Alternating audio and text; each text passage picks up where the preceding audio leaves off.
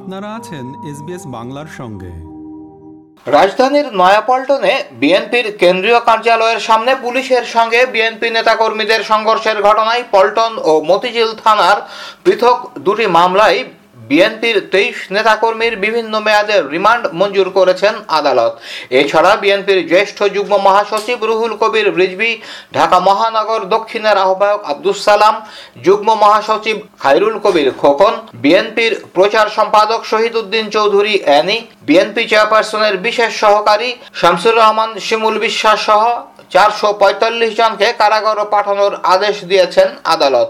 এদিকে ঢাকা মহানগর উত্তর বিএনপির আহ্বায়ক আমানুল্লাহ আমান ও আব্দুল কাদের ভুইয়াকে জামিন দিয়েছেন আদালত। ঢাকার চিফ মেট্রোপলিটন ম্যাজিস্ট্রেট সিএমএম আদালতের অ্যাডিশনাল ম্যাজিস্ট্রেট গত বৃহস্পতিবার এই আদেশ দেন বলে আসামিদের আইনজীবীর বরাত দিয়ে জানিয়েছে ঢাকার দৈনিক প্রথম আলো। রাজধানীর পল্টন থানার মামলায় বিএনপি মহাসচিব মির্জা ফখরুল ইসলাম আলমগীর ও দলের স্থায়ী কমিটির সদস্য মির্জা আব্বাসকে আদালত কারাগারে পাঠানোর নির্দেশ দেওয়ার পর দুজনকে কেরানীগঞ্জের ঢাকা কেন্দ্রীয় কারাগারে পাঠানো হয়েছে। তাদের আপাতত কোয়ারেন্টিনে রাখা হয়েছে।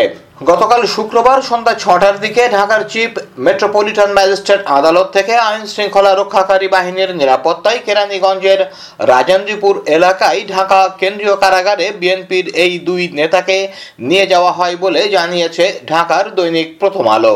এর আগে বিকেল চারটা দশ মিনিটের দিকে মির্জা ফখরুল ও মির্জা আব্বাসকে সিএমএম আদালতে আনা হয়। গত বৃহস্পতিবার দিবাগত রাত তিনটার দিকে নিজ নিজ বাসা থেকে এই দুই নেতাকে আটক করে পুলিশ। গ্রেপ্তারের বিষয়ে মির্জা ফখরুল ইসলাম আলমগীরের স্ত্রী রাহাতারা বেগম সংবাদ মাধ্যমকে বলেন গাড়ি নিয়ে নাকি রাত দশটা থেকে এখানে আমি একটু শুনেছি। আগে থেকে তাদের অ্যারেস্ট করার হয়তো পরিকল্পনা মাথায় ছিল। ওরা আসছে তিনটা সাড়ে তিনটার মধ্যে বের হয়ে গেছে। আমি জিজ্ঞেস করেছি কোনো আছে কিনা আপনাদের কাছে? আমি নিজে জিজ্ঞেস করেছি। তখন ওরা বলছে যে দুই তিনটা মামলা নাকি হয়েছে কাল পরশু একটাই কথা তাদের উপরে নির্দেশে নিয়ে যাচ্ছে। কার নির্দেশে নিয়ে যাচ্ছে সেটা তো আবার বলে যে চোপড় পরেছিলেন সেইভাবে কিছু টুকটাক ওষুধগুলো নিয়ে চলে গেছে।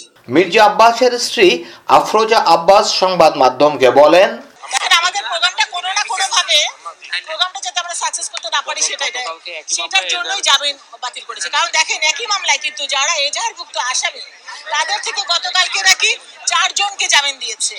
তাহলে এজাহারভুক্ত আসামি নন মির্জা ফখরুল ইসলাম আলমগীর এবং মির্জা আব্বাস। তারপরেও তাদের জামিন দেওয়া হলো না।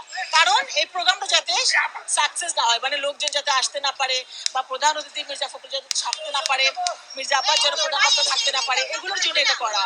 তো প্রোগ্রাম তো ইনশাল্লাহ হবে, জনগণও আসবে। কত আর বাধা দিব ওরা, কত আর আমাদের উপর অত্যাচার করবে। অনেক টানাপোড়েন শেষে শনিবারের সমাবেশের জন্য রাজধানীর গোলাপবাগ মাঠ ব্যবহারের অনুমতি পেয়েছে বিএনপি গুলশানে বিএনপি চেয়ারপারসনের কার্যালয়ে সংবাদ সম্মেলন করে দলের স্থায়ী কমিটির সদস্য খন্দকার মোশারফ হোসেন বলেছেন, শনিবার বেলা এগারোটায় সায়দাবাদের গোলাপবাগ মাঠে বিএনপির ঢাকা বিভাগীয় সমাবেশ করার অনুমতি তারা পেয়েছেন।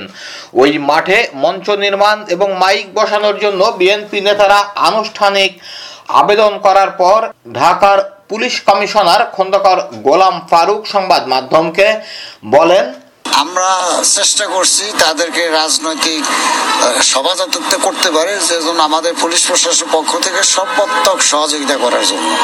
এবং যেহেতু তারা এখন গোলাপ মা- মাঠ চেয়েছে সর্বশেষ, আগামীকাল তাদের সমাবেশ, তো এইটা কি উদ্দেশ্য চেয়েছে আমরা জানি না, কিন্তু আমরা দেখতে আসলাম যে নিরাপত্তার দিক দিয়ে এবং জনদুর্ভোগের দিক দিয়ে এই মাঠটা ঠিক আছে কিনা। ওদিকে গতকাল সন্ধ্যা থেকেই রাজধানীর গোলাপবাগ মাঠে দলে দলে সমবেত হতে শুরু করেন বিএনপির নেতাকর্মী ও সমর্থকরা। আজ শনিবার বাংলাদেশ সময় সকাল এগারোটায় এই মাঠেই সমাবেশ করবে বিএনপি। শুক্রবার বিকেলে এই খবর ছড়িয়ে পড়ার পর ঢাকা ও এর আশপাশের এলাকা থেকে দলটির নেতাকর্মীরা এই মাঠে আসতে থাকেন। সন্ধ্যায় কয়েকজন কেন্দ্রীয় নেতা সহ বিএনপির নেতাকর্মীরা মাঠের পশ্চিম অংশে অংশ নেন। সেখানে গ্যালারিতে দাঁড়িয়ে নানা ধরনের স্লোগান দেন তারা। আওয়ামী লীগ সভাপতি ও প্রধানমন্ত্রী শেখ হাসিনা বলেছেন, দুর্নীতিবাজ, স্বাধীনতা বিরোধী শক্তি ও অগ্নি সন্ত্রাসীরা যাতে ক্ষমতায় আসতে না পারে, সেজন্য জনগণকে সতর্ক থাকার আহ্বান জানিয়েছেন। গত বৃহস্পতিবার দুপুরে গণভবন থেকে ভিডিও কনফারেন্সের মাধ্যমে আওয়ামী লীগ ও সহযোগী সংগঠনের যৌথ সভায় বক্তব্য দিচ্ছিলেন তিনি। দেশে যাতে কেউ নৈরাজ্য সৃষ্টি করতে না পারে, সেজন্য দলের নেতাকর্মীদের প্রস্তুত থাকার নির্দেশনাও দিয়েছেন তিনি। শেখ হাসিনা বলেছেন, বিএনপি আবারও বিশৃঙ্খলা, সন্ত্রাসী কর্মকাণ্ড শুরু করেছে, রাস্তায় পুলিশের উপরে হামলা করছে, চাল ডাল দিয়ে খিচুড়ি রান্না করে খেয়ে পুলিশের উপর হামলা করে সরকার পতন করা যাবে না। সরকার পতন করা এত সহজ কাজ নয়। আওয়ামী লীগ নেতাকর্মীদের উপর হামলা করা হলে আওয়ামী লীগ বসে থাকবে না। প্রধানমন্ত্রী শেখ হাসিনা দেশবাসীকে নৌকায় ভোট দেওয়ার আহ্বান পুনর্ব্যক্ত করে বলেছেন, আগামী জাতীয় নির্বাচন দুহাজার চব্বিশ সালের জানুয়ারির প্রথম সপ্তাহে অনুষ্ঠিত হবে। প্রধানমন্ত্রী এবং আওয়ামী লীগ সভাপতি শেখ হাসিনা গত বুধবার বিকেলে কক্সবাজারে শেখ কামাল আন্তর্জাতিক ক্রিকেট স্টেডিয়ামে জেলা আওয়ামী লীগ আয়োজিত এক মহা সমাবেশে প্রধান অতিথির ভাষণ দিচ্ছিলেন। আমি জাতির পিতার কন্যা, যতক্ষণ ক্ষমতা আছি, আপনাদের ভালো মন্দ দেখার দায়িত্ব আমার, আপনারা আমারই সব সেই ইচ্ছা মনে করে আমি কাজ করি। দু জানুয়ারির প্রথম সপ্তাহে নির্বাচন হবে। সেই নির্বাচনেও আমি আজকে আপনাদের কাছে নৌকা মার্কায় ভোট চাই।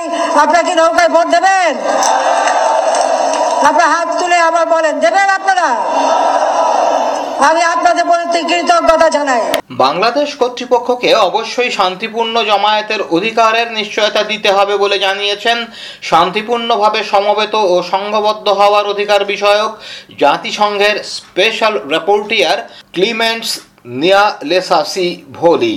বাংলাদেশ পরিস্থিতি নিয়ে বৃহস্পতিবার এক টুইট বার্তায় তিনি একথা জানান। জাতিসংঘের বিশেষজ্ঞ তাঁর টুইটে লিখেছেন দু হাজার বাইশ সালের জুলাই থেকে শান্তিপূর্ণ প্রতিবাদের ওপর হামলা ও প্রাণঘাতী অস্ত্র ব্যবহারে মৃত্যুর মতো উদ্বেগজনক খবরের পর আমি বাংলাদেশ পরিস্থিতি নিবিড়ভাবে পর্যবেক্ষণ করছি। বাংলাদেশ কর্তৃপক্ষকে অবশ্যই শান্তিপূর্ণভাবে সমবেত হওয়ার নিশ্চয়তা এবং প্রতিবাদকারীদের বিরুদ্ধে মাত্রাতিরিক্ত শক্তি প্রয়োগ থেকে বিরত থাকতে হবে। শান্তিপূর্ণ জনসমাগমের ওপর আইন প্রয়োগকারী সংস্থাগুলোর প্রাণঘাতী অস্ত্র ব্যবহার নিয়ে অতীতে উদ্বেগ জানিয়ে বাংলাদেশ সরকারকে চিঠি দিয়েছিলেন জাতিসংঘের এই বিশেষজ্ঞ। রাজধানীর নয়াপল্টনে পুলিশের সঙ্গে বিএনপি নেতাকর্মীদের সংঘর্ষে হতাহত ব্যক্তিদের পরিবারের প্রতি সমবেদনা জানিয়েছেন যুক্তরাষ্ট্রের রাষ্ট্রদূত পিটার হাস। গত বৃহস্পতিবার এক ফেসবুক পোস্টে সভা সমাবেশের অধিকার রক্ষায় তিনি সরকারের প্রতি আহ্বান জানিয়েছেন বলে ঢাকার প্রথম আলো পত্রিকায় প্রকাশিত খবরে বলা হয়েছে। প্রকাশিত খবরে বলা হয়, পিটার হাস বলেছেন, ঢাকায় রাজনৈতিক সহিংসতা ও ভয়ভীতি দেখানোর খবরে আমরা উদ্বিগ্ন। আইনের প্রতি শ্রদ্ধা এবং সহিংসতা, হয়রানি ও ভয়ভীতি দেখানো থেকে বিরত থাকার জন্য আমরা সবার প্রতি আহ্বান জানাচ্ছি। ফেসবুক পোস্টে মার্কিন রাষ্ট্রদূত পিটার হাস সরকারি কর্তৃপক্ষগুলোর প্রতি সহিংসতার ঘটনা তদন্ত করার আহ্বান জানিয়েছেন। একই সঙ্গে নাগরিকদের বাক স্বাধীনতা, সভা ও শান্তিপূর্ণ সমাবেশ করার মৌলিক অধিকার রক্ষায় সরকারের প্রতি আহ্বান জানিয়েছেন তিনি। রাজধানীতে বিএনপির বিভাগীয় সমাবেশে আগামী দশ ডিসেম্বর ঢাকা শহর, শহরতলি এবং আন্তঃজেলা রুটে গাড়ি চলাচল স্বাভাবিক থাকবে বলে জানিয়েছে ঢাকা সড়ক পরিবহন মালিক সমিতি। সংগঠনের দপ্তর সম্পাদক সামদানি খন্দকার স্বাক্ষরিত এক বিবৃতিতে এমন তথ্য জানানো হয়েছে। গত বৃহস্পতিবার দেশের বর্তমান রাজনৈতিক পরিস্থিতি নিয়ে ঢাকা সড়ক পরিবহন মালিক সমিতি ও শ্রমিক নেতৃবৃন্দের এক যৌথ সভা অনুষ্ঠিত হয়। সভায় সভাপতিত্ব করেন সমিতির মহাসচিব খন্দকার এনায়েত উল্লাহ। এই সভায় দশ ডিসেম্বর গাড়ি চলাচল স্বাভাবিক রাখার সিদ্ধান্ত নেওয়া হয়েছে। ঢাকা সড়ক পরিবহন মালিক সমিতির পক্ষ থেকে বলা হয়েছে, আগামী দশ ডিসেম্বর গাড়ি চলাচলে যাতে কোনো প্রকার বাধার সৃষ্টি না হয়, সেজন্য শহরের গুরুত্বপূর্ণ জায়গায় নিরাপত্তা ব্যবস্থা জোরদার করতে সংশ্লিষ্ট প্রশাসনের প্রতি অনুরোধ জানানো হয়েছে। আমাদেরকে লাইক দিন শেয়ার করুন, আপনার মতামত দিন। ফেসবুকে ফলো করুন এস বাংলা